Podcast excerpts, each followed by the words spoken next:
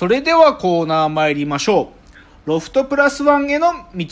えーこのコーナーはサブカルリテラシー、サブカル知識の低い株式会社私は社員に竹之内がサブカル魂を注入し、いつの日かロフトプラスワンでのイベントに呼ばれる存在にまで自分たちを高めていこうという意識向上コーナーです。ということで今日は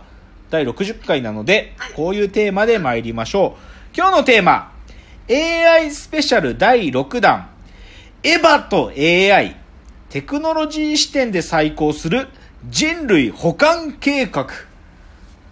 ということ今でね。はい、まあ、60回、まあ、き、まあ、毎回切り版は、あの、AI スペシャル回というのをお送りしていますが、それの第6弾、えー今日はエヴァンゲリオンの話をします。あいいですね。はい。はい、ちなみにだけど、箕浦さんってエヴァンゲリオンどれぐらい知ってんすか？エヴァンゲリオンはあのアニメをとりあえず一周見てあ一周劇場版もあの前前作見見ましたよあ、一応、じゃあ一通りは見たと。はい、なるほど、なるほどちょっ。と記憶が薄れてるあ、薄れつつあると。ははいいはいはい。まあ、で、ちょっと今日の話の、まず前提として、僕が今日するエヴァンゲリオンは、あの、旧新世紀エヴァンゲリオンと言った方がいいですかね。あの、新劇場版ではなくて、あの、まずテレビアニメから始まった、新世紀エヴァンゲリオンのおの字があの、あいうえおのおになってる方の新世紀エヴァンゲリオンの話をします。なので、まあ、ちょっとその新世紀エヴァンゲリオンどういう話だったかというと、ざーっとあらふじ言うと、物語の舞台は西暦2000年9月13日に起きた大災害セカンドインパクトによって世界人口の半数が失われた世界と。だから2000年に大災害があったという設定だよね。で、その15年後に、せ西暦2015年だね。主人公である14歳の少年、碇シンジは別居していた父、えー国連直属の非公開組織特務機関ネルフの総司令である碇玄道から突然第三神道教師に呼び出され巨大な汎用人型決戦兵器エヴァンゲリオン通称エヴァですねの初号機のパイロットとなって第三神道教師に襲来する謎の敵使徒と戦うことを命じられるというところがオープニングだからこれもうエヴァの世界ってもう過去だね。2015年だもんね。ねもう今から考えたら過去ですよね。で、まあその作品なんですよ。で、ちょっとその、まずエヴァンゲリオンのその、なんていうかアウトラインで、まあ、庵野秀明監督ですよね。庵野監督がまだガイナックスという会社をやってた時に最初に作ったのがエヴァンゲリオン、新世紀エヴァンゲリオン。まあ実際のテレビ放送は1995年の10月から96年の3月まで、テレ東、テレビ東京系列で、まあ、全26話放送したと。まあ、いろいろな物議を醸しながらの全26話でしたけども、で、でその後、いろ、吸ったもんだがあって、第97年に、そのテレビシリーズ版の結末である、まあ、テレビシリーズ版は第25話に、第26話が、まあ、とんでもないことだったんだけど、それとはちょっと別の結末を描いた劇場版、えっ、と、エア、真心を君にというのの劇場版における25、26話っていうのが公開されたのが97年。で、ちなみに僕この95年、96年っていうか、この最初のエヴァンゲリオン放送された時、まあ僕リアルタイムで見てたんだけど、あそうだよ。だって、しかもまさしく僕はこの時中学2年生だから、まさに14歳なんだよ。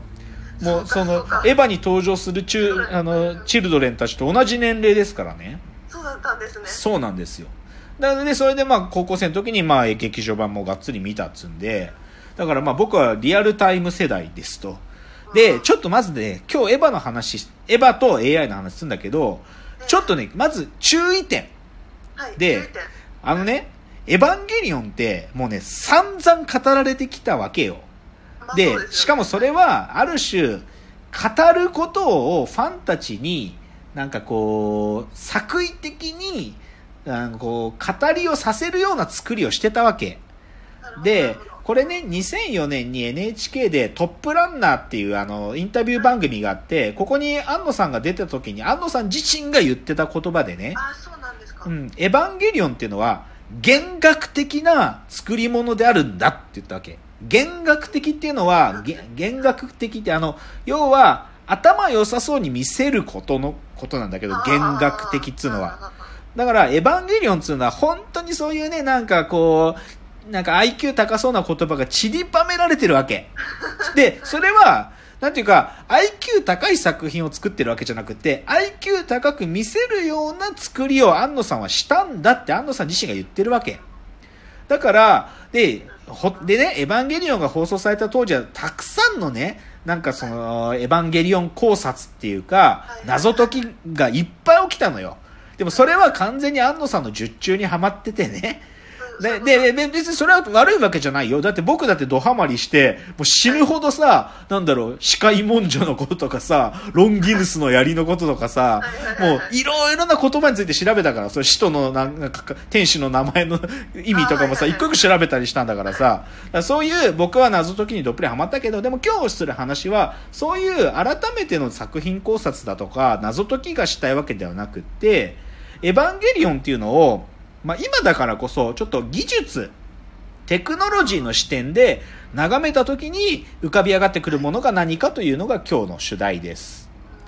で、だからまあその本題に入る前にね、もうちょっとね、その時代別にエヴァンゲリオンがどう語られてきたかってことをちょっと一旦押さえると、改めて今日話す話との違いっていうのが明確になるので、ちょっと年代ごとに分けてちょっとエヴァンゲリオン語りを整理してみると、まず95年にセエヴァンゲリオンが出てきた時にさ、やっぱり一番最初に反応したのは、あのー、評論家たちなんだよね。評論家とか社会学者とか、あともう一個強烈に反応したのは、あの、ポストモダンなんかの影響を受けている精神分析をやるような連中。うん。で、実際にだから90年代のエヴァ語りってさ、まあ、まず、その、批評家たちじゃなくて、まず、安野さん自身が出した本でさ、スキゾとパラノって本があるのよ。あ、安野さん、うん、安野さん自身がもうスキゾとパラノって、もうこんなの精神もフロイト用語ゴリゴリだからさ、だから露骨に安野さんそういうことやってるわけよ。で、で、それでまんまと術中にはまったというか、まあ一般の市政のファンドと、まあちょっとそこに、なんていうか学者としての視点を足して、いろいろ語ってたのが、宮台真司さんだったり、東博樹さんだったり、まあ、精神分析の斎藤玉樹さんだったりとかがいるわけ。まあ、大塚英二さんとかなんかもどっちかというと否定的な目でエヴァンゲリオンを語ってたりもするけど、でもどっちかというとそういう、こう、ポストモダンだとか精神分析みたいな語りが90年代のエヴァ語りだった。で、0年代に入って、どっちかっていうと、まあ、エヴァンゲリオンを起源とした、こういう作品群っていう意味での語りが増えて、つまり何かっていうと、エヴァンゲリオンって世界系って呼ばれてるようなジャンルの起源なんだっていう言い方ね。世界系っていうのは、あの、あれですね。あのー、要は、かの、この女の子のためなら世界が滅んだっていいみたいに思うタイプの物語。だから最終兵器彼女とか、そういうのだけど、で、だから0年代のなんかこう世界系の大きいムーブメントが来る、その、まあ、ある種のきっかけとして、エヴァンゲリオンっていうのは存在してたんだっていうので、だから、あの、ポップカルチャーだとかサブカルチャー批評の中で、その世界系を論じる論者たちがエヴァンゲリオンっていうのがある種の起源としての位置づけで語るっていうのは、まあ、宇野恒弘さんなんかは多分その一人だと思うけど、だそれが 0, 0年代の語り。まあ、明確にじゃあ90年代と0年代が分かれてるかってそこまで明確じゃないんだけどね。ただ大きい僕の中の分けとして。で、じゃあ、10年代、2010年代はどうだったかっていうと、はいはい、ここからね、なんか少しエヴァンゲリオンの中身というより、はい、どっちかというと作品の外側の情報として、作家であり、人間である庵野秀明語りが始まるんだよね。で、それは、ある種の、なんて言ったらいいのかな。まあ、その、もともとの新世紀エヴァンゲリオンとは別に、新劇場版エヴァンゲリオンと、ジョ・ハ・キューというのが、あの、2007年、2009、2012年と出ていって、で、さらに、まあ、僕の中ではこのエヴァンゲリオンの一部であると考えるシン・ゴジラが2016年にあったので、うん。だから、このね、なんか安野さんがなんでこんなにエヴァンゲリオンを繰り返し繰り返し撮るのかと。で、で、かつその庵野秀明っていう男が、まあ、そのガイナックス辞めてカラーって自分のスタジオを始めて、で、でしかも、あの、耳、耳を澄ませばじゃないや、風立ちぬで宮崎駿の後継者として名指されたっていう、庵野秀明って人間がクローズアップされることがまあ増えたっていうので、だから天然代はどっちかというと、まあ、庵野、人間庵野秀明を語るっていう時間がまあ、た、まあ、その時間だったなと思うんですよ。で、ちなみに、あの、2020年、一応まあ、予定では6月27日に、この新劇場版の最後である、新エヴァ というのが、公開が予定されていますが、やるかどうか怪しいけどね。まあまあ、こういうご時世だし、かつ、まあ、なんか、情報全然聞かないからさ、できてるみたいな。だからまあそういう意味でもまだ天然代はまあだからここで安野さんの語りのが終わるというので、で、じゃあ20年代はどうかと。今、2020年。で、僕はどっちかというと、やっぱり、テクノロジーの視点、まあ、もしくは我々の得意領分である AI の視点で、エヴァンゲリオンを見直してみようっていうのが、まあ別にそういう大きい流れが来ると予言したいわけじゃなくて、僕の立場ではそう言いたい。で、そこかそういうふうに見直すと結構気づきがあるんですよ、エヴァンゲリオン中のは。なので、だから今日はそういう90年代から0年代、10年代の語りとはちょっと明らかに毛色が違う、エヴァンゲリオンをテクノロジーっていう視点から眺め直すということが今日やりたい、あの、話の本心であります。じゃあ次のチャプターでいよいよ本題に入っていきましょう。